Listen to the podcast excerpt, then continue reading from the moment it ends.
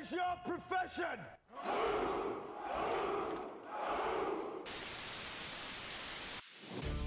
Welcome to Wolverine Nation. I say what I mean, I mean what I say, and I say what needs to be said. Global leader in military combatives, 45 martial arts world titles, renowned actor, writer, and a malicious warrior with brutally honest opinions. This may step on some people's toes. If it does, then you're a special kind of stupid.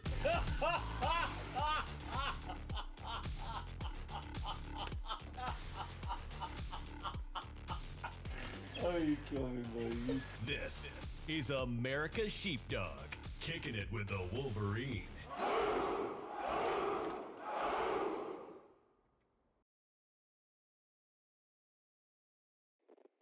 Hey, ladies and gentlemen, here we are with the Legend Show with Professor Gary Lee. And, it, and on this show, we're going to have special guest tonight, Miss Karen Eden Herdman, and the voices, where you're going to hear from the voices, and they're going to give your opinions. And then we'll move on to Wolverine and Cousin Eddie, where we'll be. That's that's where it's going to be cut. It's going to be a barn burner. So uh, in that show, we'll be uh, dropping bombs. Okay, um, and then after that, we'll be going back to the to the uh, interview with Miss Miss Karen Eden Herdman and hearing all about what she's got coming up and all that kind of stuff. So with no further ado, I pass the talking stick over to your host, Professor Gary Lee. You well, got the stick, I'm Professor. excited. Thank you, Wolverine. Thank you, Wolverine. Thank you for the talking stick. I want to welcome everybody to our legend show that we're very, very fortunate to be able to be on the Wolverine Nation and be part of his vision. And what we're going to be talking about on this show, interviewing with the movers and shakers of the martial art community. And then we'll be featuring a couple of segments that are going to blow your mind. First one is called The Voices. These are five individuals who are really icons and pioneers of the martial arts in America for the past 50 years. And they'll be talking about their opinions and their ideas about certain topics. And then this is really going to be exciting. the Wolverine, I get excited just introducing it. The Wolverine and Rambling Cousin Eddie are going to be talking about some really, really interesting topics. And tonight we have a very interesting topic. It's the Green Black Belts. Where do they come from? and then, and then we've got the amazing Dr. Reginald Lee with SetVR.app and talking about virtual reality. And also, we're going to be introducing the Action Martial Art Film Festival. So, with that said, I want to turn the walking talk. I got the talking stick. I got to say this. Back over to my buddy, the Wolverine, so we can introduce our amazing guest tonight, Karen Eden Herdman. Hey, Wolverine, here's the talking stick, buddy. Thank you, sir, and that's great. And I'm uh, all of us would like to tell you we uh, we're very excited about uh, being on uh, the Legend Show. We are going to do some great things, ladies and gentlemen, and we are getting ready for an amazing interview. Now, Miss Karen Eden Herdman is going to be uh, roasted at the Legends event this October uh, in Houston, Texas. And, you know, we need as many people to come out to show her love as we can. Um, she is an amazing lady. In my opinion, she is, and, you know, uh, the, you know, what I usually say to Patrick all the time is my opinion is the one that matters the most to me. But um, she is the queen of martial arts. And the reason I say that is because I know a lot of people try, you know, wear that title, not trying to step on anybody's toes, uh, but you know, uh, she gets out there and she uh, is not only just doing other works and things, but her training, she continues to train and to do tactical combatives training and law enforcement and training and everything she can to continue to up her game and continue to grow as a martial artist.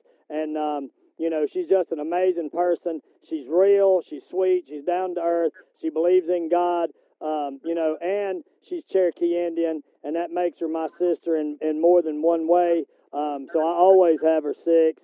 And uh, here we are with Miss Karen Eden Herdman. Miss Herdman, are you there?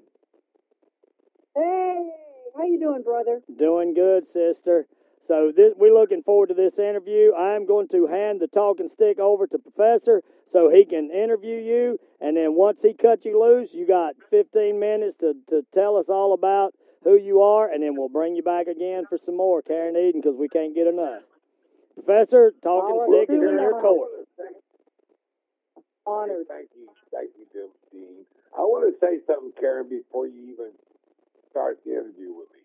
I want to say thank you because a few years ago, you blessed me by coming to Greenville, South Carolina, where we got the honor of the great Sam Chapman, and you allowed me to put together a group of men like Joe Corley to witness you to become a Grand Master in A3 Black Belt. Yes. I'm Yeah. so proud of that. I just want to say thank you, first of all, for that. It really means so much to me that you allowed me to do that through the museum. And one more hmm. thing, before I get you on the air, so I ask you some questions, I also want to say thank you for what you did for me right after the stroke and sent me that anointing scarf that you went around and had the blessings done. That was so special, Karen. That was Mm. so special. You did that for me. And I'm looking at it right now. I feel the spirit of the Lord. Every time I look at that, I feel the spirit of the Lord that loves you. So with that said, I want to start off by asking you, how did you get started in the martial arts? Because we got so much to talk about, but how did you get started with punching and kicking, Karen? You know what, Professor? And by the way, thank you. I'm truly honored. And um, I got to tell you, I, of all questions I get asked, martial arts related, that's probably the one question I get asked all the time. And I have such a deflated answer. I hate to say this, but uh, it's something I always wanted to do when I was a kid. I came from a very, unfortunately, poverty stricken family life could not afford any type of karate lessons or anything like that. So as soon as I became a young girl who was ployable, I walked in uh, Tang Soo Do class in um, Pittsburgh, Pennsylvania, CS Kim Karate, and uh, I, I just never quit. It, and it's been what 34 years now, 33, 34 years, and uh, I just loved it. And that's pretty much the the answer right there.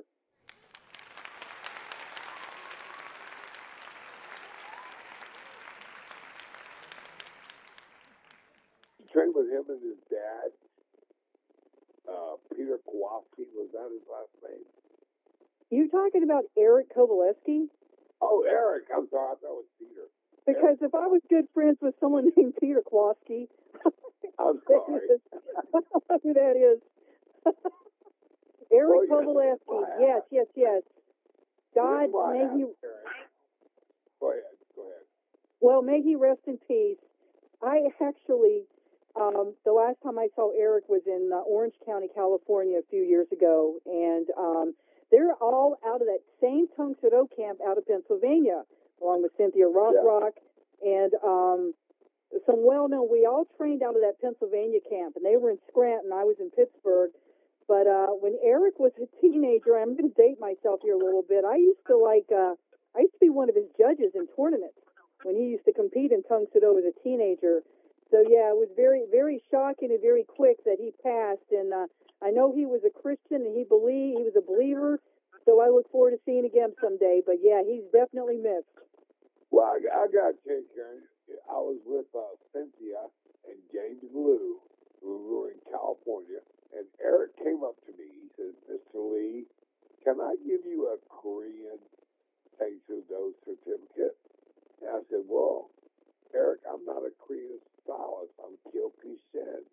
And he goes, well, I just would like to honor you with this certificate. And I said, well, I've never accepted a, a Korean certificate before. And I thought about it. I prayed about it. And I remember sitting down with Eric and him writing you out and and James who signed it, and I thought that was very special that he would do that. Now, Karen, I want to ask you another question that deals with karate. Now, you make eight three Bravo, and your style that's considered a grandmaster, correct? Uh, actually, seventh degree, yes, sir. Seventh Dan is considered a grandmaster. It it it is in addition to 30 years, so that would be the requirement. Yes, sir. Wow, you've been training for over 30 years. I have. I hit 30 years when I was uh, testing for seventh Dan. Now let's jump into the because I advertise a media you are. But let's talk about your television and your radio career. Let's start with, start with television first. How did you get involved with TV? Um, okay, I'm going to flip flop and start with radio first. I did radio for 12 years before I got into television, so that's why. I was actually 15 years old. Um, I knew this was something I wanted to do and make it a career, and I've just always been the type of person I just go for it. And if I get knocked down, and honestly, I've been knocked down a million times, I always pick myself back up and go back for more. So I was 15 years old. I, I couldn't even drive, and my mom dropped me off at a local radio station. I walked in, said, I'm looking for work. And they said, Have you ever done radio before? And I said, No, ma'am. And they said, Well, we need someone to work, so why don't you sit down and read this newspaper to me? I read the newspaper to her, she goes, You're hired. so I that's how I started my radio career, and I'm hoping actually for the um, celebrity tribute and roast event, which I'm honored to be uh, uh, doing this year with in, in Houston. I believe my boss, who hired me at the age of 16, is going to be there. He said he's going to be there, so I have, you know, I'm truly honored that if he absolutely That- does show up. Dave Moran, gentlemen, right? David Moran, yes, sir. So that's radio. So uh, Okay. television, you know what? I, I did it a lot different. A lot of people go to college, they intern when they're in their early 20s, and they hope to get something. I've always done things backwards. I mean, just always. I actually got in TV because I was already established as a radio personality in Roanoke, Virginia. I was working for the number one radio station by that time. I was about 21, and um, I got right on to doing weather at the local TV station because I was already popular as a personality. So that weather job just set me, and I just went all the way to the top in major market TV as a, a meteorologist and a feature reporter, including Pittsburgh and in Denver. So that pretty much spans a 25 year career in broadcasting right there. What did you do for TV? Were you? I, I heard you were a weather person, or were you a news? I was. I was a, uh, a broadcast broadcast meteorologist, which is a weather anchor, and I also was a feature reporter. So I did the lighter side stories during the week, and I anchored the weather on the weekends. Now I got to ask you a question, Karen, and I, I I got some emails about this too, but I wanted to ask you myself. Why that? Why have you never done any movies? Because you're one of the most beautiful women I've ever seen. I just didn't know why Hollywood ever picked you up. Have You're very kind. You're very kind. Actually, yes, sir. I actually have done two movies, and I don't talk about it because it's, I got movies is not my thing. I mean, I just, I'm just telling you the truth. I did two. I did stunt work in a Jean Claude Van Damme movie. Oh, geez, probably about when it was called Sudden Death, and um, I, I, I hate stunt work. I'll never do it again. It's horrible. It's a lot of work and no glory, but I did it. Yeah. And then, uh, and then I also had a feature role in a Cynthia Rothrock movie, which was on Showtime called Sworn to Justice. So that's my two little brushes with Hollywood, and I'm good. Okay. to answer my question. Now we we have something very much in common. We're both motivational speakers, which we both worked at the Super Show for a while. But you also have a gift. You're an author. Tell me about some of the books that you've written. Uh, I've written four currently. I'm working on book number five, and uh, my first book, my first major publishing was with Simon and Schuster and Macmillan, and uh, the late great John Corcoran um, helped me get Corky. that. Yeah, Corky. This was a, a position that Corky helped me get uh, out of New York. Uh, it was a book that uh, he they they they actually contacted him to write. He said, "I don't write like that, but I know who does," and that's how that fell in my lap, and that established me almost right away. At that time, I was already writing for karate magazines. If you remember the CFW Enterprise magazines back in the 70s and 80s with Curtis Wong, um, I had a column in Yeah, I work Taekwondo. for Company Magazine. I'm very familiar with it. Yes. Oh, okay, so they had an Inside Taekwondo magazine, and that was my first column back then. And uh, that, you know, it's been, you know, for 20, 30 years or whatever. Um, and it just, I'm, I'm very fortunate that I happen to be at the right place at the right time, a legitimate black belt and a legitimate journalist who takes pretty decent pictures. And it just all fell in place, and I'm very grateful. Well, you know, we're going to be honoring you this October 7th. And I just wanted to ask you, you've been to a few of the Sport Karate Museum events. What's it like being classified as a history general and an ambassador for the Sport Karate Museum around the world? What's it like, Karen? How do you feel? Well, I'm going to tell you why I really appreciate the Sport Karate Museum events. And, you know, I go to all events. You know, I do, Professor. I, I mean, Yeah. this, starting the end of this month, I am booked. I have so many appearances I got lined up. But I will tell you, it's a favorite of mine to go to Houston for two reasons. One is you're talking about some major, major, I mean, martial arts historical people that go to event. And I mean, it's so historical. I'm actually writing a book of some of the first women that ever stepped in a, a, a karate school and started training in the 60s. And that's the, the women of the Sport Karate Museum that I'm working on right now with Ted uh, Gambardella and hope to have it turned by the event in October. I should have no problem doing that actually. But that's one reason I love seeing people who were the first to dig these wells. And I say this, these women and even Karen Schlatter, who's on here right now, these are some of the women who dug wells that I didn't have to that I didn't have to dig. I'm fully aware of it. They paved the way, and they deserve the honor and the respect, and I love seeing them. And the second reason is it's just a lot of good, respectful people. It's just high respect. You go to some of these events, and you can't tell if you know you're in a nightclub somewhere in a dive downtown. This is a very respectable event, and people are very respectable. Of course, now you Texans, you do drink a lot. Don't don't get me wrong. I mean, now you guys at the bar later, that's one thing, but it's very respectful, and I, I appreciate that. So those are my two reasons why I love going to the Sport Karate Museum events. Well, another subject I want to ask you about, Karen, is that your relationship with the Lord, because I know you have a deep relationship with our Father. Talk a little bit about that. Absolutely. You know, I every day, Professor, I get up and I say, "Who am I, and what am I supposed to be doing?" And I answer that question every day out loud. I say, "I am Karen Rosita Eden Herdman. I am the descendant of kings, warriors, chiefs, and holy people. I am gifted in writing, speaking, teaching, and special ops ministry, and I'm here to serve the Lord." I say that every single day. So when I go out that door, I know exactly what I'm supposed to be doing and I don't get like sidetracked and off focus. Um, I'm going to share this story when I am in my celebrity tribute in Roast in October, but I'll tell you just a little bit right now that I am someone who should have died a long time ago. And it's by a sheer miracle that I'm even talking on this radio show right now. So as a result, I'm a tad religious. and Well, you, you know know- what? yes. No, I just you made me think about the story that I shared with you. Remember when I jumped into the canal after I was only in America for like thirty days? Remember that story? Right. Where I almost drowned, and Right. and and then the the karate angel was there and pulled me up out of the canal. I mean, Yes. we shared that story, and you know Yes. what?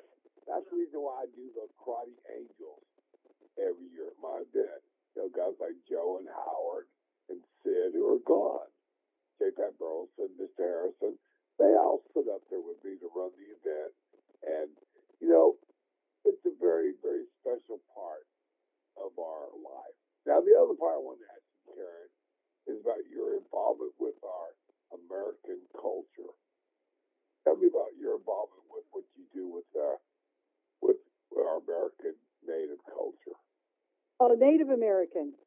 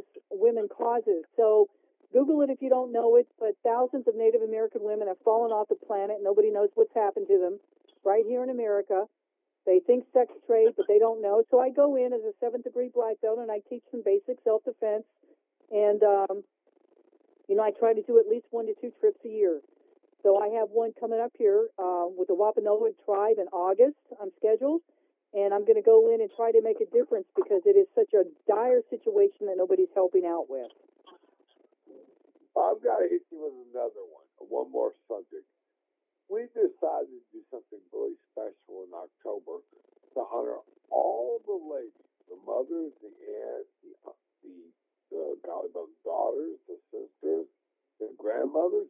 You put together a book with the amazing Ted Gambardella. Talk a little bit about that while you're doing that, Karen. Yes, sir. So this book is it's different. It's not like the big giant book that you have to pay 25 extra dollars when you fly home because it's so heavy and you can't carry it in your luggage, which I've probably been hit with now five times at least. But anyway, this is a normal sized book, but what, what's different is it's totally in color. So every lady will get their page. And so that's why, you know, I mean, there are qualifications to get in the book, but they're very simple. You have to be a legitimate first degree black belt, and you have to have supported the Sport Karate Museum because the book is called Women of the Sport Karate Museum. So you have to at least uh, have an attendance or have helped, you know, have been a part of uh, the Sport Karate Museum in some way. Right now, I've got about 25 women that I've reached out to, and uh, my sister Karen, the other Karen on here, she's one of them. And um, I've gotten a great response. I've got some incredible pictures and I've got some incredible stories. So I'm going to try to fill as much as I can with colored eye candy photos of my sisters from the Sport Karate Museum. And um, outside of that, I'm going to start adding text uh, to meet the book quota because there is a quota of so many pages per book. So we'll see how that goes. But I'm working with Billy Sweeney on the cover, and he's doing a fantastic job. That cover is very exciting. And uh, Ted Gambardella is putting the book together, and I'm going to co I'm going to give him a co-author title on that with me. So yes, sir. And Well, if there's any know- women out there, well, one more thing, if I've missed anybody, it's not on purpose, guys. If you are someone a female who meets that qualification, please get in touch with me. I'd love to have you in the book. Yeah. Yes, sir. And, and are you in touch with uh, the Sport Karate Museum? And by the way, if you want to see how beautiful this lady we're talking to that I've been bragging about, you can go to www.sportkaratemuseumarchives.com and you can see see all the history journals and you see the lovely Karen Eden Urban. Now, with that said, you keep laughing. So, with that said, I'm going to turn the walking stick back over to the Wolverine, ladies and gentlemen. Wolverine, here's the walking stick. The talking is stick. the talking stick, but we'll we'll walk with it, talk with it, club you Okay, over the I'm head sorry. with it. Here we You're go. Teaching me. Is it the talking stick or walking stick? Talking with a T. T. Okay, I'm sorry. No problem. Look at that. I'm No sorry. problem. Miss Miss Herdman, that was a great interview. Thank you, sir. Thank you, brother. I appreciate it.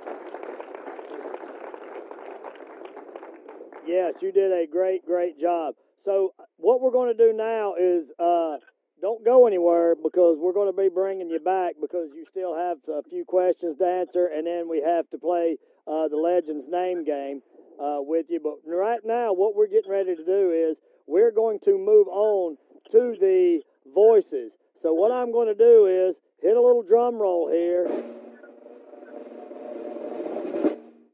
And ladies and gentlemen, here we are. It is now time for the voices. So, Professor Gary Lee, I'm handing you the talking stick so you can introduce our first voice. Thank you. Well, you know what? The idea of this whole segment was Bill putting America in your face every Thursday night, and I think that's what we've done with the voices. I've got an incredible group, five different individuals who have been the movers and shakers across America, and I get the pleasure of introducing them one by one. The first one I'd like to introduce She's our lady of the group. She's a PKL champion, and she is a Shorin-Ryu karate stylist, and long she trains with Kung Fu. But she has done some amazing things for the Sport Karate Museum, and we're going to talk about it. My dear friend from North Carolina, by the way, she lives, she's from New Jersey. God bless her, but she lives in North Carolina now. I want to bring on this Karen Schlatter.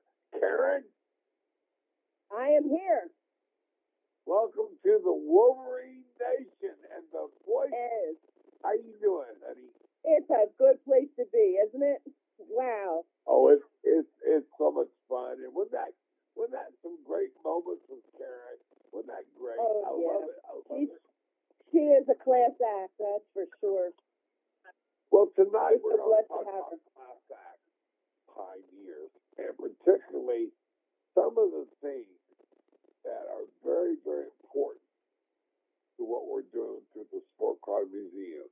Now, you did something a few years ago, Karen. I'm going to just bring it up. You gave the great black suitcase that Peter Urban, who created DC Goju to America, to the Sport Car Museum and some incredible documents inside. But you know what? Peter Urban was a character, as you know, and Oh, he, he was. was. really, really special. But you know, besides him, any other pioneers you would like to mention that were part of your journey that you would like to talk about tonight? The pioneers. Absolutely. Absolutely.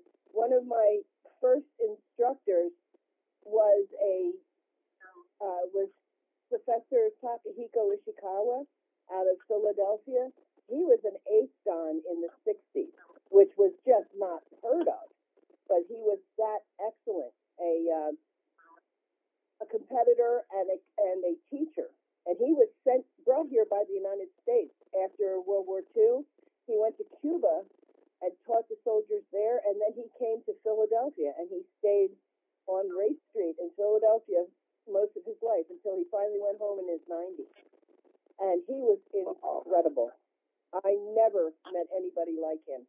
And I was honored to be one of his students when I was about 14.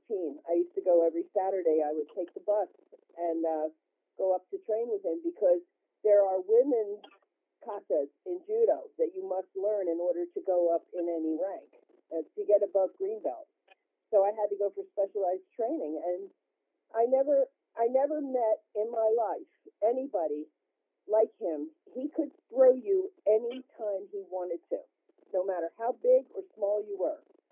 I saw him make grown men cry when he would just look at them and nod his head like, "Here I come." And no matter what people would do, he would throw you. He also wanted you to throw him. He believed in the true spirit of Randori. You throw me, I throw you. We both learn. And he had no ego at all. Mad, oh, he was wonderful. And he just died. I'm, gosh, I think about maybe 10 years ago. Just met, uh, recently. And he was 68 when I was 14. And he was training me.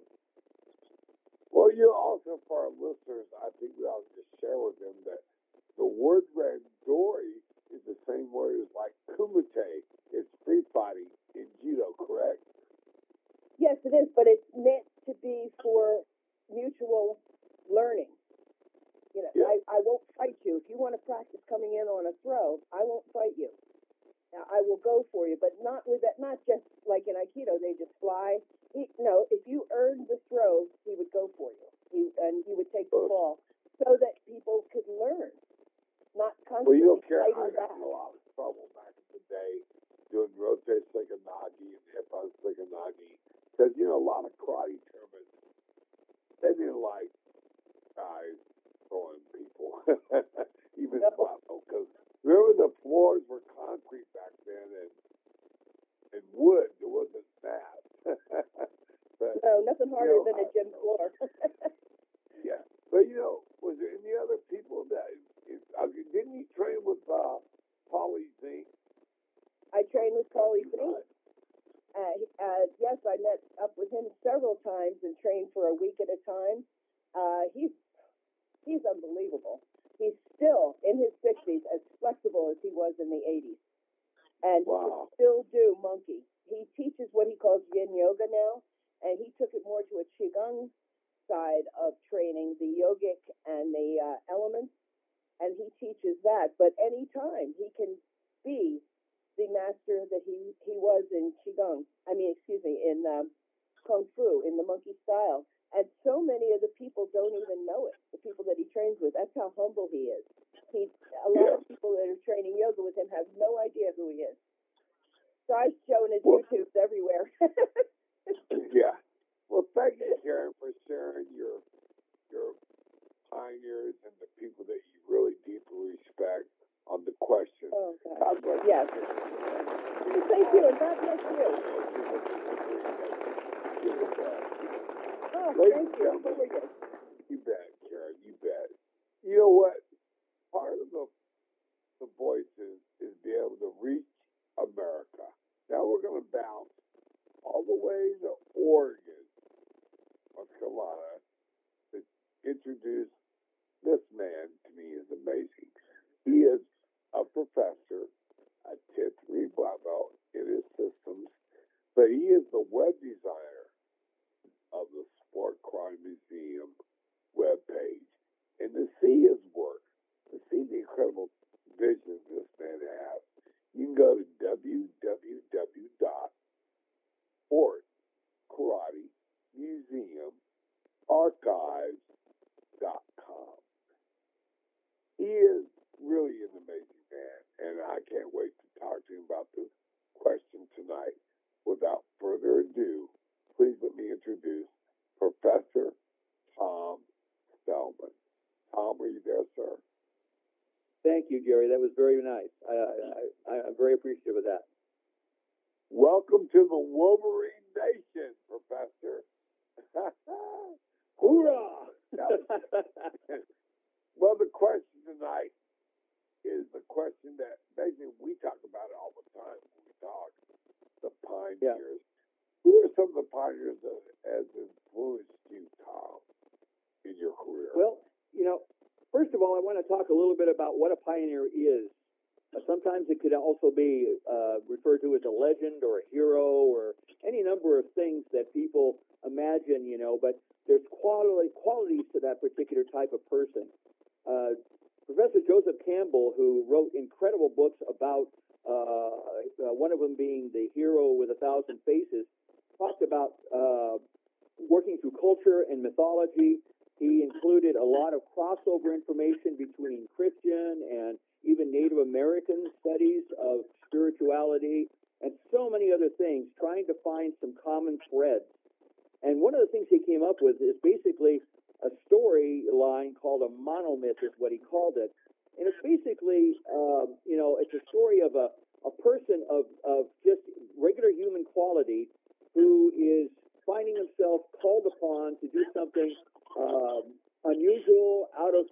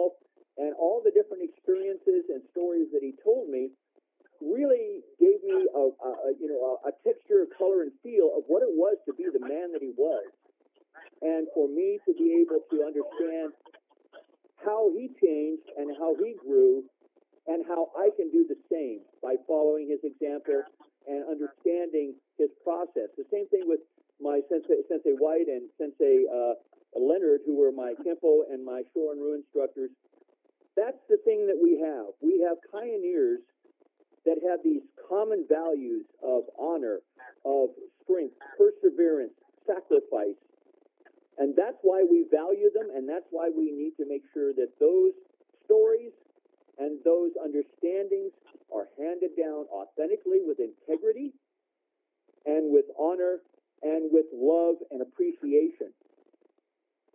And you know, so that that's the, the, the thing that's so important to me.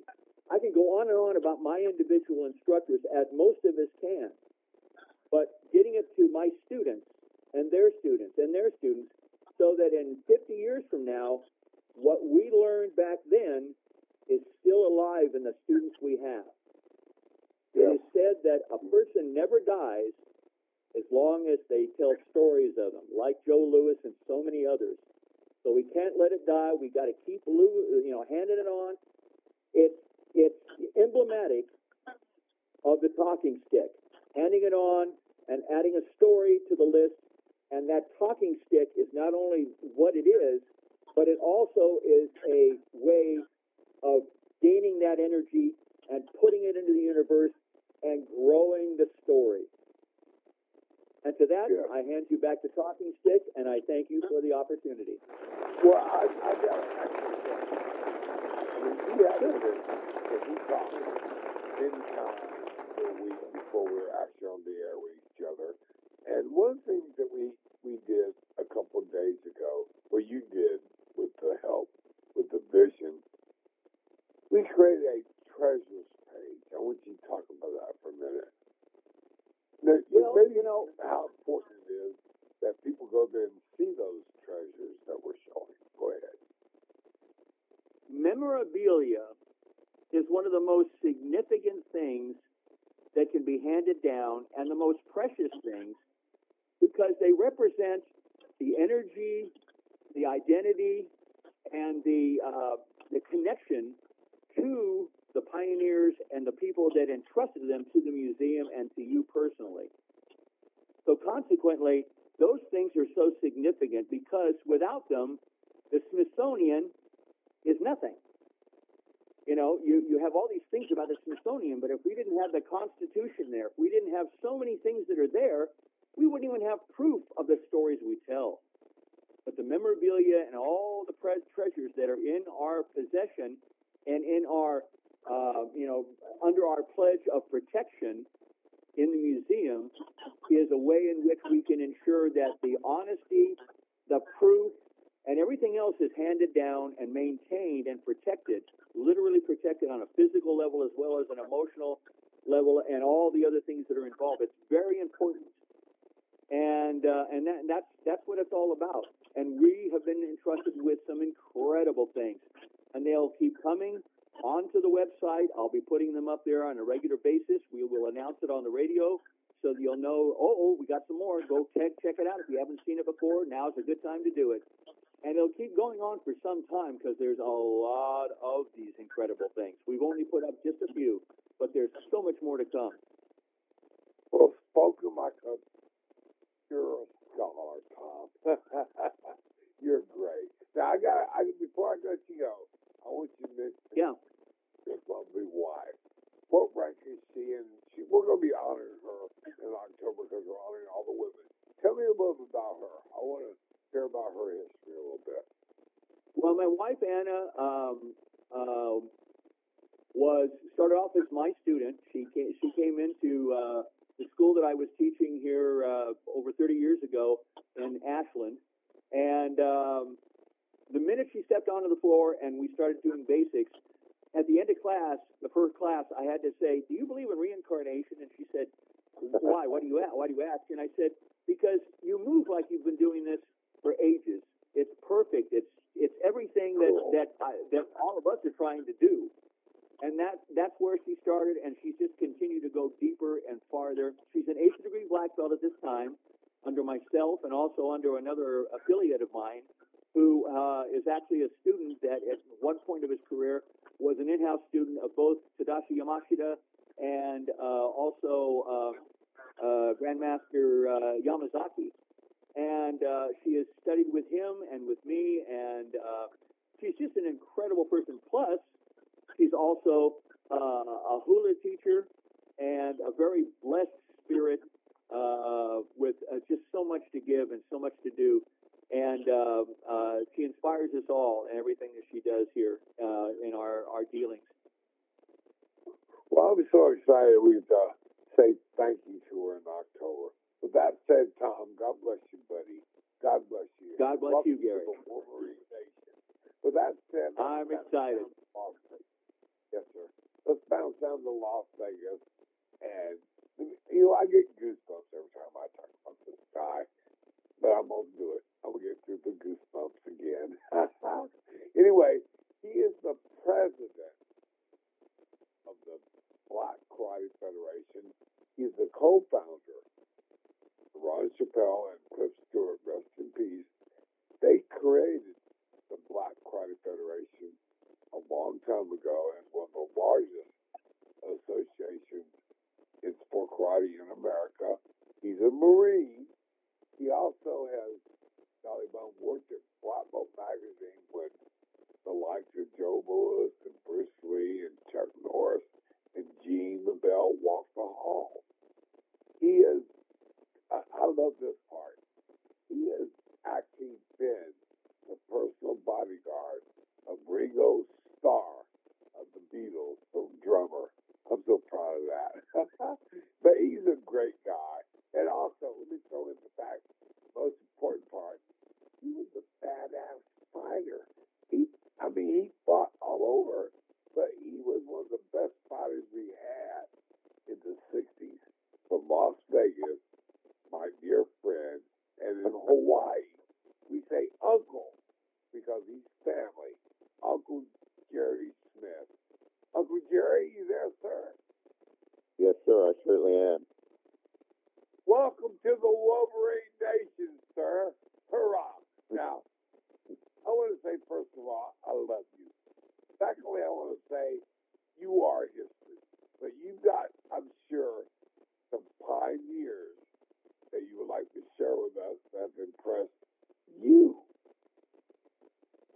Go ahead, Uncle Jerry. You got a couple people? Yes, sure. I, I'm I'm going to tell you a uh, event or story, uh, and and it, I, I'm kind of embarrassed to tell you, but I'm going to tell it anyway because it was so funny to my uh, my instructor, Joe Lewis.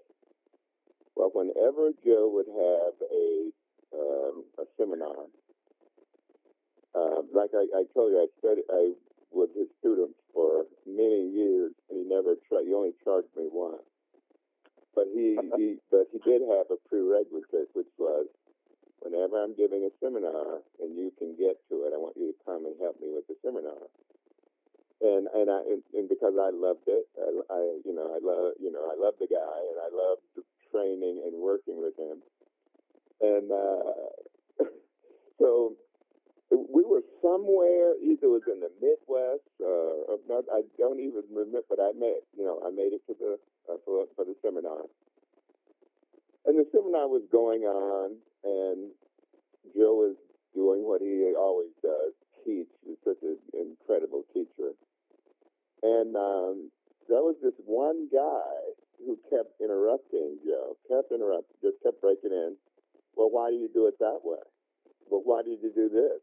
Well, that's not what uh, uh, my instructor told me. And this is a seminar, and Joe was just saying, and and and and the guy continuously, continuously, and I had flew in for the uh, the seminar, but I was sick.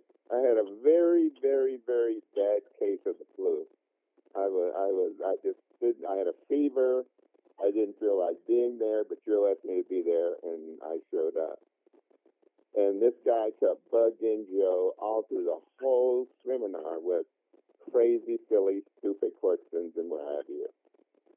So at the end of, uh, of the of the training and the seminar, uh, we would square off and have a little sparring session.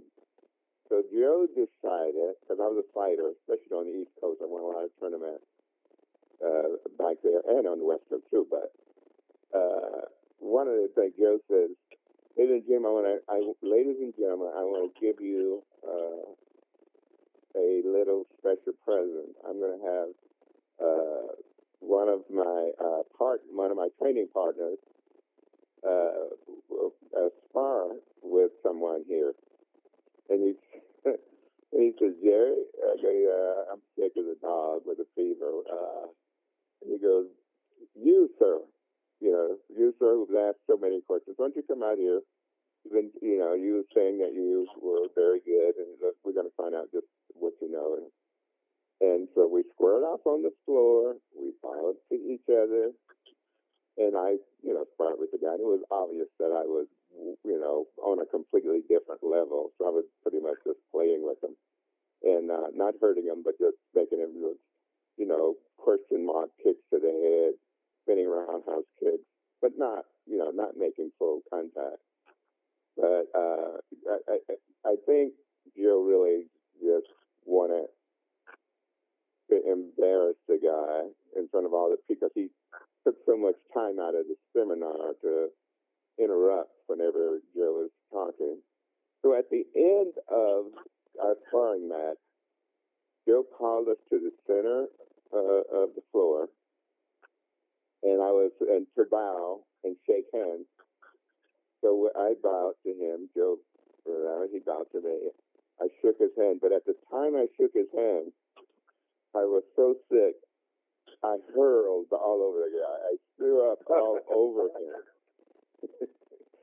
and all over him, I was this, yeah, and uh, it was horrible. I mean, I, I didn't. It's not like I meant to do that, but that's what happened. It's very embarrassing for me to even tell you guys about it. But uh, at that point, the guy just runs off the floor to the bathroom or whatever.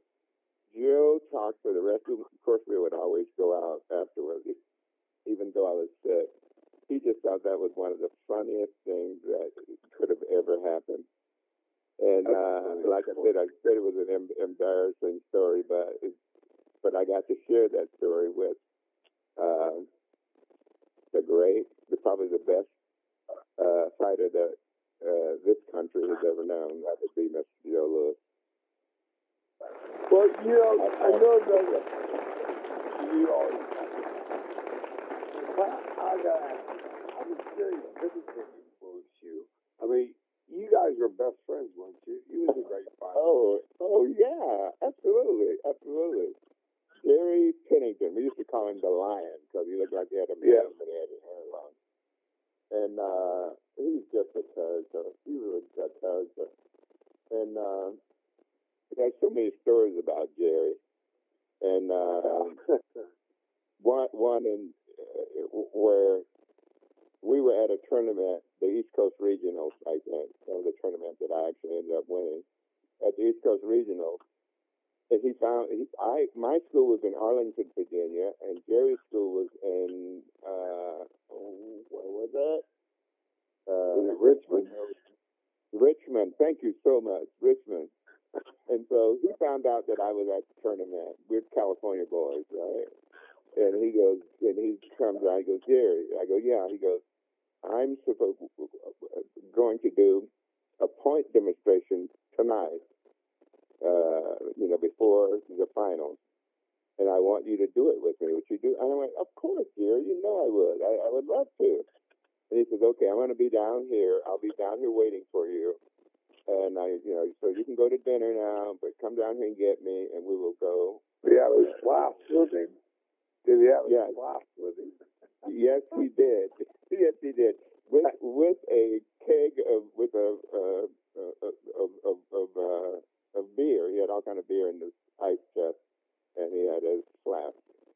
But anyway, when I was when he asked me to do that, he didn't have those things. But I went to lunch, went to dinner, came back for the finals, went downstairs to get him for for this demo that we were going to do, and he was out cold. His head was back. There was this open chest of, of beer with with the fl- with the flask, and I'm going, oh my goodness, he's you know he's drunk. Yeah, he's uh. And I go, I try to wake him up. I go, Jerry, Jerry, Jerry, Jerry, wake up, wake up, man. We got to go do this. They're playing the music. We have to go out on stage and do it.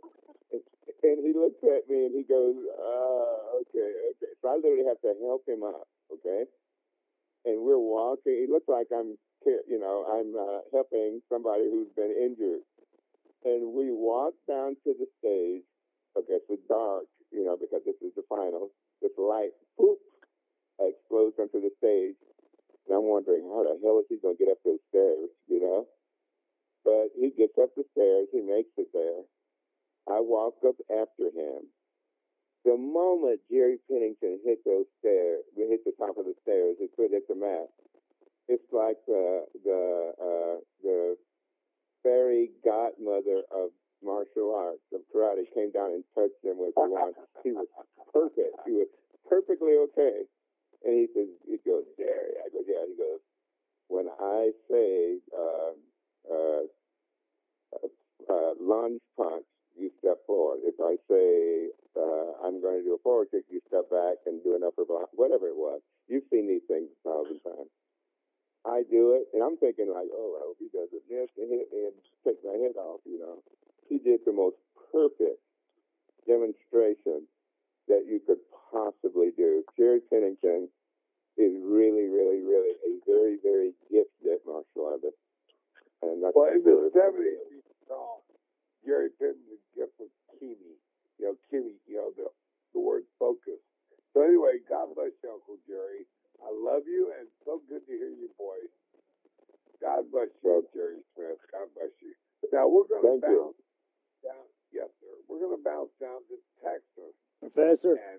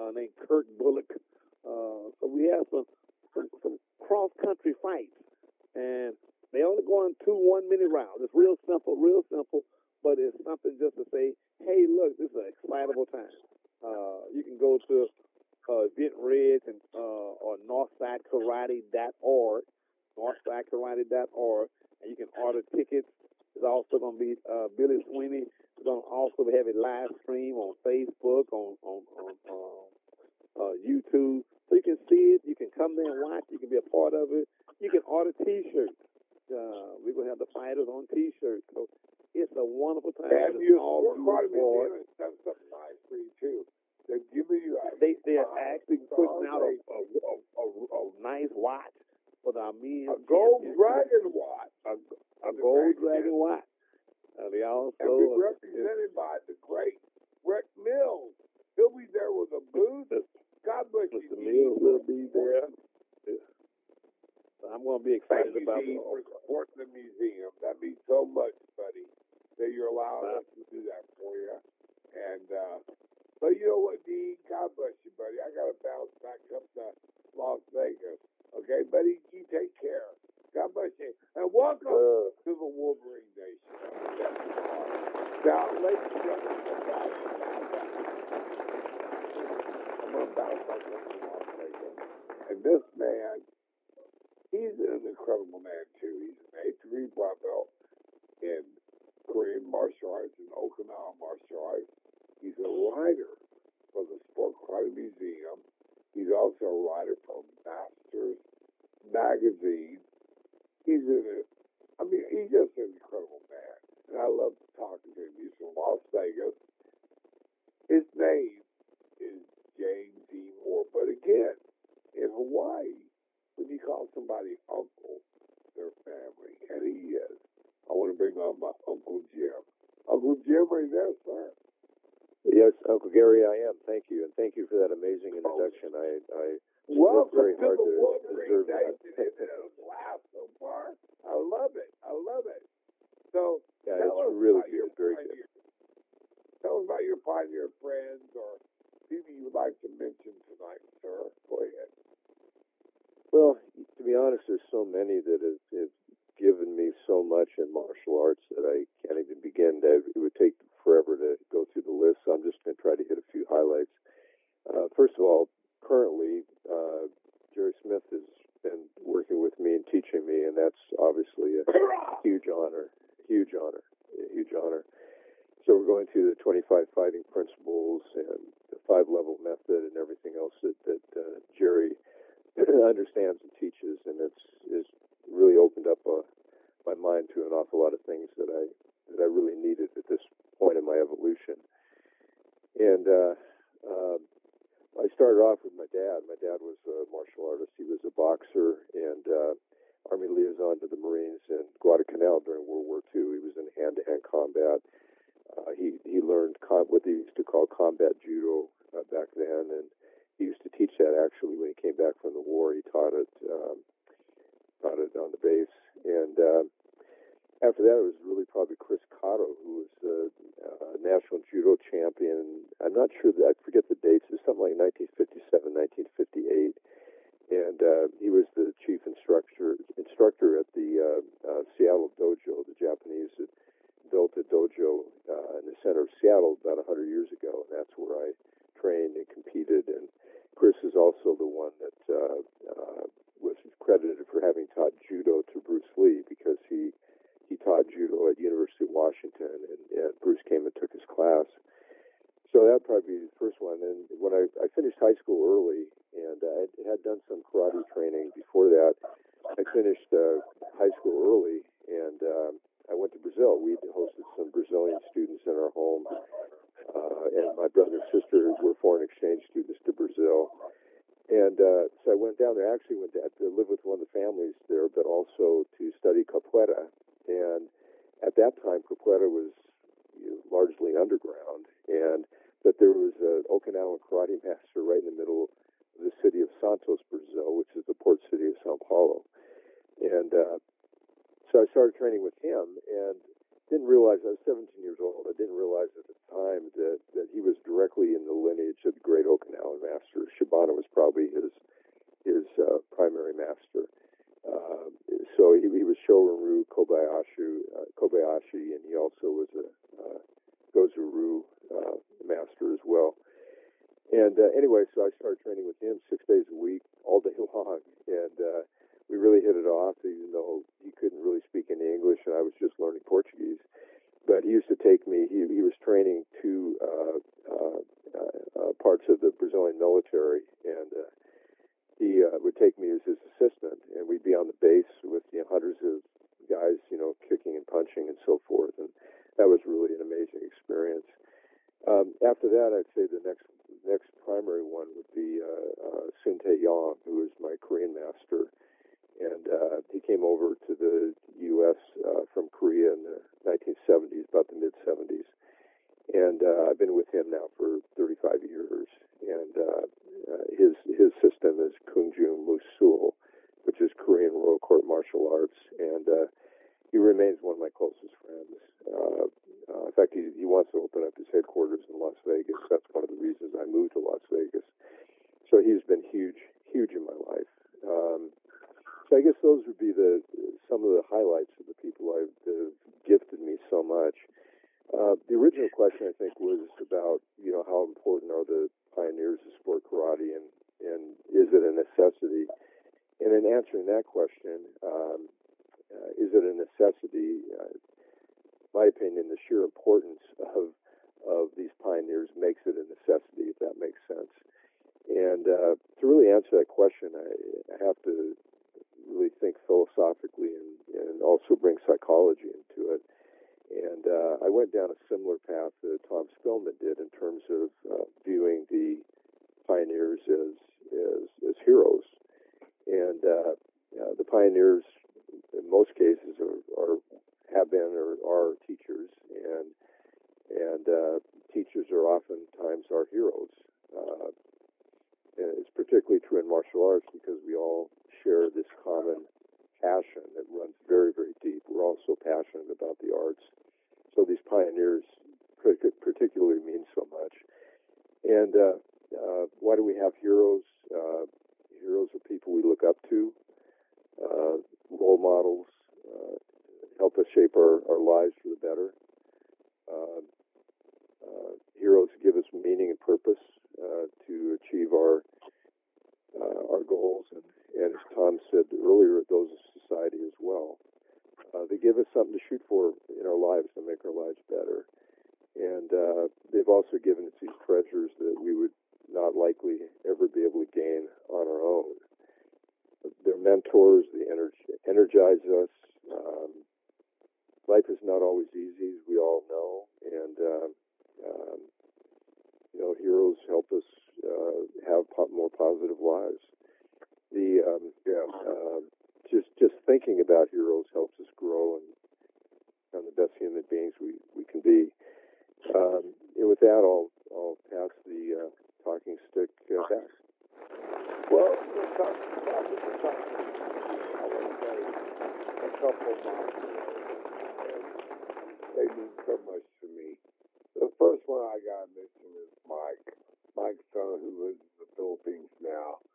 He has been with me from the very beginning. He was the first man I called when I had the vision of putting together the Sport Karate Museum. And he's been with me ever since. The second hero was another Hawaiian who I looked up and helped me and guided me through the years while I was here, the great John Natividad. He would call me weekly just to check up on me and make sure I had the Hawaiian aloha. So John Natividad and Mike Stone were my heroes. Now, with that said, I'd like to give the walking stick, I, I walking stick, I'm moving again, I'm sorry, the talking stick to the Wolverine.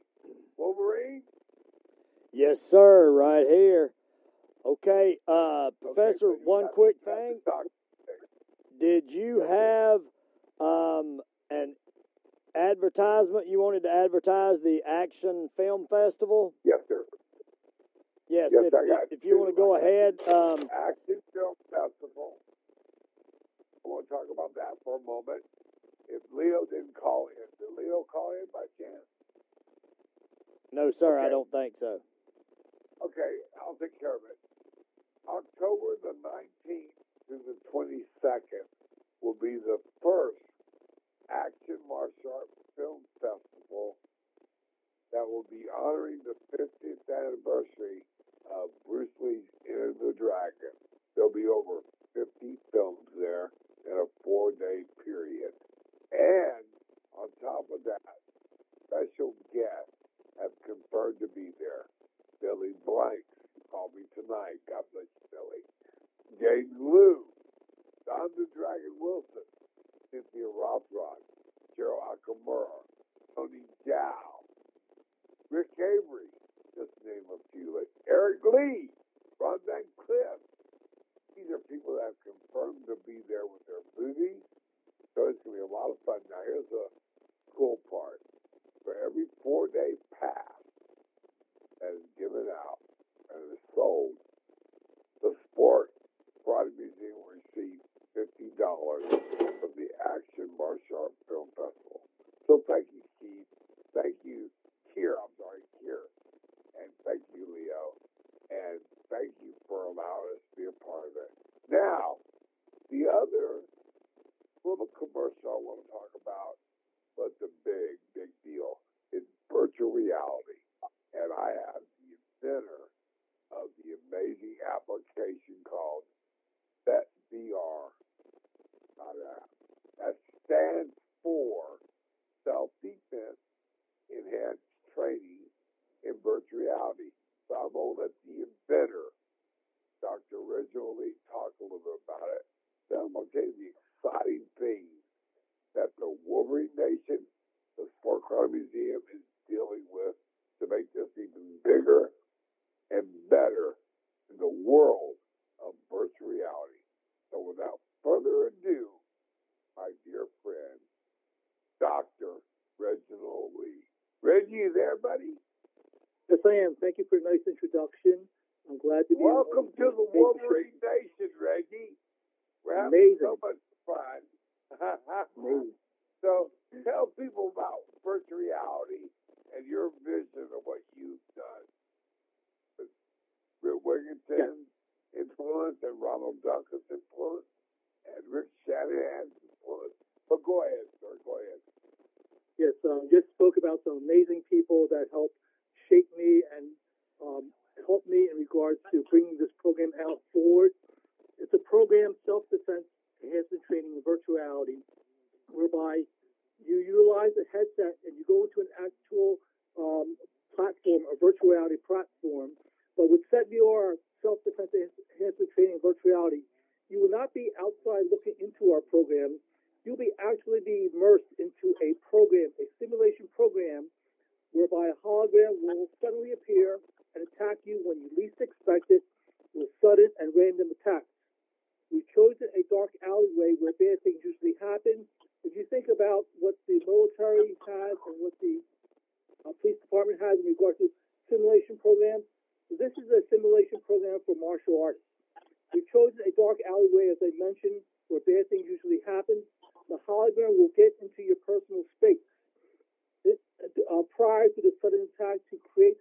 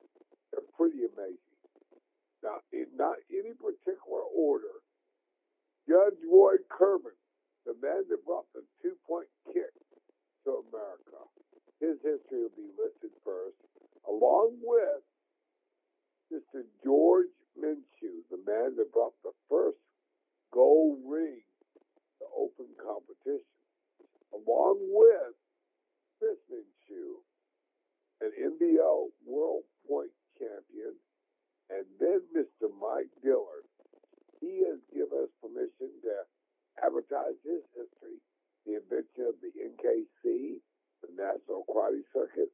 He happens to own Bravo magazine too, and also the largest martial art industry corporation in the world, Century Martial Arts.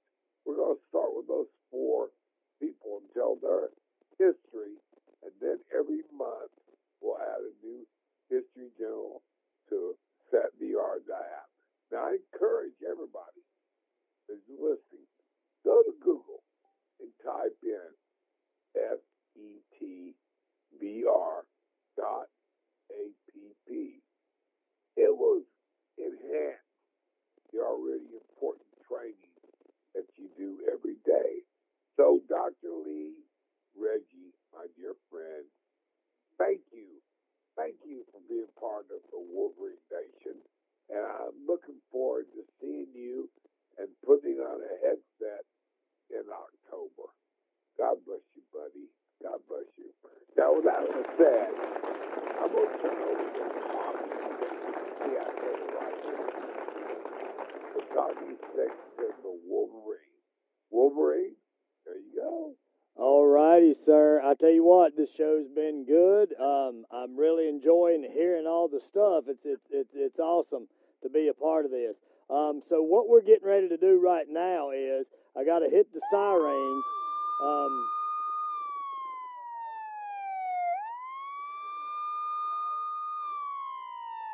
Do I need Okay, no- Cousin Eddie Wolverine? yes, yes, we got to get we got to get cousin Eddie on the phone. I just hit the sirens. I'll call him. up. He's out okay. in this trailer. Right. He's out this trailer. I'll go get him. All right, we got the drum roll. All right, we're just waiting on him as as as he comes in. He walked in. He just walked in. He's here. Okay. Here's cousin Eddie. Let's hear from you, cousin Eddie. hey, Wolverine, how you doing, buddy? I'm doing great. How are you doing, cousin Eddie? Well, I'm I'm out my trailer barbecuing, but I came back in because basically I want to talk about all these so-called degree black belts. Now I'm gonna tell you a story. I got a call the other day from a supreme grandmaster in Taekwondo. I said, sir. Well, God bless you. What do you call yourself? He says, Well, I call myself Hanshi. Is that a problem? I said, No, sir. But you say you're Taekwondo, but Hanshi's Japanese. Let me ask you a question, sir. Say you do Taekwondo. What color is your belt? Is it black? He says, No, I wear a red belt. I said, Well, a red belt is the highest rank in Japanese karate, and a red belt is the highest rank brown belt, I believe, in Korean martial arts like Kuk Sool Won, Taekwondo, Tang and Hapkido. And okay, one more question, sir. You have stripes on your red belt. He says, yeah, is that a problem? I said, well, stripes are kempo. So wait a minute, you're telling me that you're a hanki in Taekwondo wearing a red belt, which is a brown belt level, but you're calling yourself a 10th grade black belt, and you got stripes on your belt, which is Kempo. I'm really confused. What is a Supreme Grandmaster Wolverine? Well, um, I think a Supreme Grandmaster would pretty much be a chucklehead. Um, and what that means is it's somebody that, uh, you know, just wants to blow more smoke than they do want to train martial arts. Uh, you know, that's the problem with a lot of these people today is these people walk around and say, "Oh, I'm a tenth Dan or I'm a Hanshi," but but they're giving out uh, just for money. I know a lot of tenth Dans right now that at some of these uh, promotions and these award banquets, they're just giving people tenth Dans for, "Hey, you uh, you're supporting us," or uh, "Hey, this person might have a lot of money, so let me rank them to tenth Dan." And now these people are walking around saying, "Hey, I'm a tenth Dan," and they have no real martial arts skills at all, and that's where the problem in lies um, with a lot of these chuckleheads, and that's why I call them chuckleheads. They're certificate warriors or paper tigers, as, as you will. Okay, paper tiger. Explain that. What is a paper tiger, Wolverine? Well, a paper tiger is somebody that has a lot of certificates and has a lot of paper to show you uh, yet they can't demonstrate any kind of uh, martial arts techniques or skills uh, because they may, you know, they may always be an issue to come up. You know, uh, dinner might be ready, or uh, you know, they've got something important to go do, so they just don't have time to demonstrate uh, their awesome skill sets. But they want to direct you over to the wall and uh, show you a certificate. Now, mind you, certificates are very important in, in the arts and in what we do. And, you know, they're not to be sneezed at, but uh, these paper tigers, as you will, have certificates um, that are not founded in reality. So they're kind of like, uh, you know, fantasy certificates, you know, kind of like a fantasy football league, uh, just where they, they have a certificate, but they don't have the skills to back it up. You know, anytime you get a certificate for something that you didn't have to work hard for to accomplish something, uh, you know, it means nothing. And uh, but you know, some people they just rather have the the the certificates so they can brag about their accolades uh, rather than you know uh, getting out there on the mat and and you know showing what they got. And some of these guys, you see them all over YouTube demonstrating their tenth degree mind powers and stuff like that until they uh, make the mistake of going, yeah, I can fight a MMA fighter with my mind powers, and then the MMA fighter knocks them cold as a wedge uh, because you know their fantasy certificate can't get in there and stop a you know a right cross or a you know a, a Joe Louis forty five uppercut. Well, you know Wolverine, I'm a martial arts fan. I, I always will be. But the question I have is really simple. I okay, I understand what happened in America a few years back where people wanted to become the highest rank they can become. But I know that I know this for a fact too. Like in the Korean society, most of those guys didn't even make 10th degree black belt until they were in their coffin. And also understand exactly. that some 10th degree black belts get their black belts from their association or from their students. But you know, I don't understand Wolverine how they all came about from all across the world. I mean, it seems like everybody became a 10 degree black belt overnight.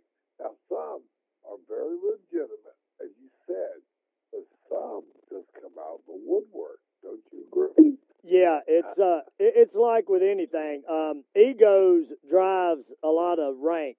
A lot of people, the they think that if they throw a rank out there and they say, "Hey, I'm a tenth Dan, don't mess with me," that that'll back off an attacker. But uh, unfortunately, in the really real world, when you have to fight for real, it doesn't matter what your rank is; it matters what your skill sets are.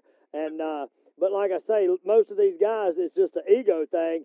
Uh, you know, they're they're trophy hunters, they're ego hunters, you know, and and that's the whole thing. And that's why, you know, I know you uh you had uh just recently, you know, nominated me for a for a Hall of Fame in London and you know, uh or Professor Gary Lee did, but you know, I had to I had to, you know, message him back and tell him, you know, I respectfully decline. It's an honor to be nominated, but um you know, I, you know, I I got out there and I done my competing. I don't need a I don't need a trophy for winning a trophy.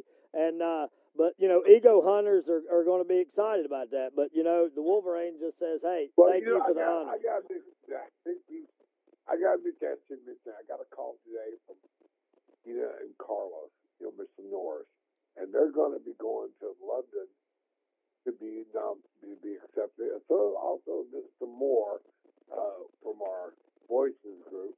So That's amazing. Donate their money that they're doing to cancer research.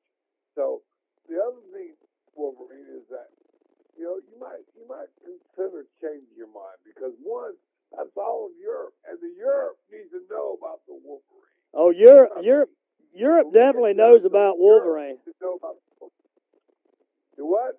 Europe definitely knows about Wolverine. Uh, matter of fact, back when we were competing in the NBL, a magazine come out in uh, in Europe, and because I competed, uh, my all my daughters competed, and we were winning a lot of stuff. And in Europe, uh, we made the list of uh, the most winning martial arts family. Um, yeah, but you know the the thing Wolverine, is, I don't. That was in the 90s. This is 2023. Hey, hey. We need to tell everybody about the Wolverine. Well, they, Everybody. They'll they'll find out about the Wolverine on this show. And and I love cancer research. I don't mind donating to cancer research. Um, but you know that'll be good. But but other than that, I'll I'll donate to cancer research, and then I'm I'm good. Okay, buddy. But anyway, going back to the Wolverine, we want the people who are living in the cracks and the creases underneath the bridges, everywhere in Europe to know about the Wolverine nation. And, you know, thank you for my cousin Eddie uh, express himself because honestly, people probably already know. Cousin Eddie is the alter ego of Professor Gary Lee. And that's awesome. Just like the Wolverine is the alter ego of the great Dean Piles. So with that said, God bless you, Wolverine, and we'll see you next week. Thank you, sir. All right. You have to talk that Wolverine. Yeah. Now you got to tap that a little bit. Yeah. What I'm going to do now is I'm going to I'm going to actually hit the uh, uh, superstar camera button. So hang on here just a second. Uh, that was us taking lots of pictures of our of our uh, awesome guests. So if you want to bring back uh, uh, Miss uh, Herdman, Herdman and uh, finish up the interview and play the Legends name game, that'll be awesome. So the talking Cool. stick is back to you. So I got the talking stick. Yes, yes, okay, you do. good. I got the talking stick. Karen, are you there, honey? I'm I'm right here. What a great show this been. Now, the Legends name game was invented by Bob White about 10 years ago. And he came up with the idea that I would say a name, and then the guest would talk about that person for a minute or two. Are you ready to play the Legends name game, Karen? I'm ready to go. Okay. Now, if you don't know them personally, you can talk about their reputation, good, bad, or whatever. Here we go, rock and roll. Chuck Norris. Chuck Norris happens to be a Tang Soo Do practitioner, and we had the same instructor. As you know, he trained in Tang Soo Do in the Korean military, and his instructor was also my instructor, or one of them, which is C.S. Kim, who brought Tang Soo Do, a founding father of Tang Soo Do, to this country back in the early 1970s. Have you met him any times? Would you say? Have you met him many times? You know, it's the strangest thing. There's probably been about three opportunities now. I actually was in Vegas on stage talking at the Martial Arts Super Show maybe three years ago when he was there. He came on after me, and that's kind of the story. I never get to meet him. He's always like right there, but I never meet him, and I'm, I'd love to because there's a lot that we can talk about. I don't know why that is, but it seems like you're going to have to pull some strings so we can actually sit down and meet. I think, Professor. You bet. Well, I'll, I'll raise it eventually. Now, uh, one of my best friends, I know he was one of your dear friends, and also a very dear friend of one of the Voices members. I'm talking about, we called him Corky, but his real name was John Corcoran. Talk about John a minute, Karen. John Corcoran, I, lo- uh, I owe a lot to. John Corcoran was the first martial arts journalist uh, to come on the scene back in the day when they had PKA Official, which was like the first martial arts magazine or one of the very first back in the day, back in the I think early '70s, something like that.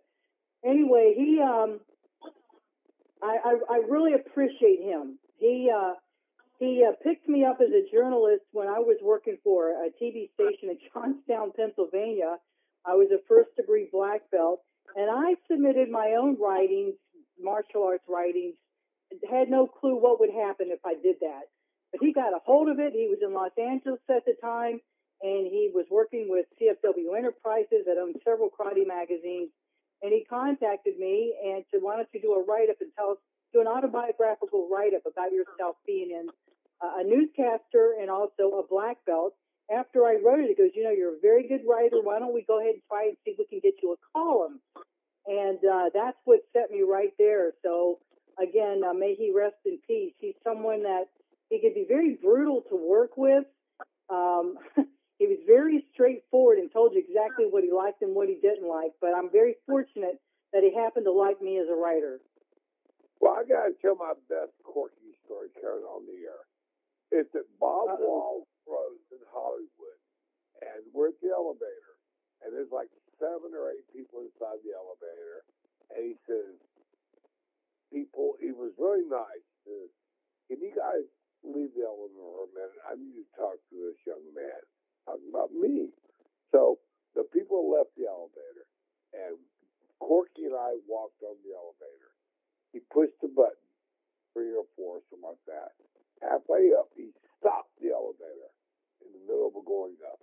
And he looked at me. He says, Gary, your stories are really good. I really enjoy them, but your spelling sucks. Yeah, he was like that. He was very picky. and he said, he said, he said, Gary, from now on, every story you write, send it to me, and I will edit it for you, and then you can put it wherever you want to. So until he passed away a couple years ago, I would send him all my stories, he would edit it. God bless Corky. And then I gotta say this: two years ago, Uncle Jerry Smith and I were inducted into the Kempo Black Belt Hall of Fame together. And with the help of Uncle Jerry Smith and Corky's lovely wife, Leslie, they gave the museum all of Corky's stuff, his certificate, I mean his. I, mean, I know. I told her to do that. I'm the one who sent that, Professor. Don't forget. Okay, I'm, I'm, I'm plugging you, Karen. But I'm also plugging I did that. Okay, go ahead. Go ahead. Anyway, between the three of us, we've got Corky's incredible journey at the Sport Karate Museum. So Corky will live forever, Karen. Mm-hmm. That Uncle Jerry. I promise that to you. And I promise that to Leslie. I got one Yes. more for you. And he's a controversial guy, but I want to talk about him because he he was a figure little guy in Las Vegas who created the Super Show, or his group did Maya. I'm talking about Mr. Mike Dillard. Talk about Mike for a minute. Um, you know, um, I also owe a lot of gratitude to Mike Dillard. He's actually kind of a quiet person, ironically. He's so successful, but he believed in me with a lot of my products, and I have two product lines that ran through Century Martial Arts, and that's very hard to get. Um, the first one was called I Am a Martial Artist, and it started with me writing this poem that I published in my column with MA Success Magazine, which was a Century Martial Arts magazine. And it got this huge feedback um, that we took the poem and we put it on posters, T-shirts, um, tumblers, everything you can think of, and it, it sold huge all over the world uh, for for quite some time, for many years. That was the one product line. So if you have anything that says "I am a martial artist," I actually wrote that. That came from um, came from me just sitting down out of gratitude um, for for you know for martial arts in itself. The other product line is called "They Call Me Master," and that was a few years later, and it was another poem that I wrote. And it also uh, got a lot of attention on T-shirts and books and magazines. Both of those product lines have a book to go with them. I Am a Master is a follow-up to I. Um, they call me Master is a follow-up to I Am a Martial Artist.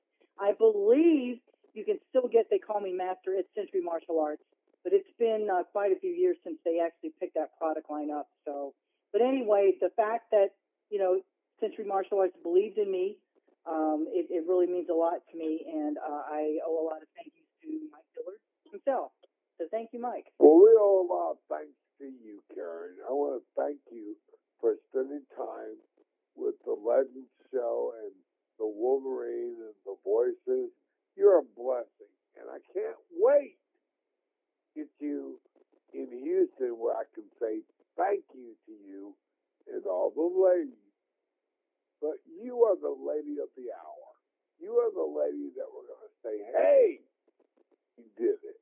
You did it, Karen. And God bless you. She is the Thank queen. you so much. I'm truly honored. She is the queen, Well, I- I- Professor. We're honored that we can. What, Wolverine? I said she is the queen, Professor. Say Wolverine? I said she is the queen. Queen. I like to continue to say it. Karen Eden is the queen of martial arts. That way, I, I, that way, if you don't hear me, everybody oh, well, else will. saying that. Well, I agree. I agree with you. And I want to say, before we, we've already turned the talking set back over to Wolverine, I want to say thank you to the voices. Thank you to Dr. Reginald Lee. And thank you, Karen, for giving us the Thank you. time and your effort. So, with that said, the talking stick goes back to Okay, I tell you what. I tell you what. We got applause going on right now, but uh, you know that means clapping, Professor. People's clapping for us. But you know, I tell you what, this has been a great show. We we got to hear a lot of great stuff, and it was a wonderful, wonderful interview uh, with the Queen of Martial Arts. And you know, I, I hope I hope people come out. Look, I, I she is my sister, and and I always have her back. So you know, uh, the Wolverine is just there. I, I'm I'm I'm there waiting in the wind. So if anybody crosses uh, the Queen of, of martial arts, then you know uh, Wolverine's going to show up. I'll just tell you that. So um, you know, she, she's done a lot of good stuff. Yeah, yeah. It, it- Wolverine's not playing around with it. in the air. Yeah, yeah. So Wolverine, I got a question. yes, go right ahead. Some people this is some people this is new to, but I want you to explain it. You're going to do something special Friday night for Uncle Jerry Smith called the Haka. Explain to Uncle Jerry what the Haka is. Well, the haka is fiery words that um, you know is used. Uh, uh, Hawaii adopted it, uh, but it, it's fiery words and it's it's it's a warrior's uh, chant. So we're going to be doing that uh, for Mr. Smith that day. Um, you know, to honor him. So yeah, we look we look forward to doing that. Well, Wol- Wolverine, can you give me a little taste of a haka? Can Yeah, well- little, Yeah, it would be Gamate, what does that- Gamate. what does it sound like? Yeah, that I was just doing it, but you, you, you, I had the talking stick and you started talking, so we'll work on that. I'm but that's okay. Sorry. That's okay. I'm just, I'm giving you a little love tap with the talking stick. But anyway, the the the haka Okay. starts out with Gamate, Gamate, Kora, Kora, and that means life and death. So we're going to be going from there and go on, and you do all the movements and and uh, chants with it. So it's it's pretty intimidating if if you've got a bunch of scary looking people doing that. Um, you know, and for some reason we get some of the scariest looking people they are to do that, and these guys are real warriors too. So that makes it even scarier when uh, we do the haka to honor Mr. Smith. Uh, it'll be a good time. You hear that, Uncle Jerry? We're gonna do the haka just for you. I love it. I love it. Well, Wolverine, what a great evening it's been, and thank you, the Wolverine Nation, and especially you and the technical gentleman Justin Watson. Is that his name? Yeah, yeah. We just call him the old mix master.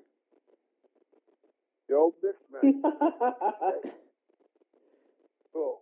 Well, you got the talking still, Wolverine. You can close this out, young man. Yes, sir. And ladies and gentlemen, we hope you enjoyed that show. That was the first Legends show on the Wolverine Nation. And we will get this edited up and posted up, and you'll be able to listen to the show. We're on 25 different platforms.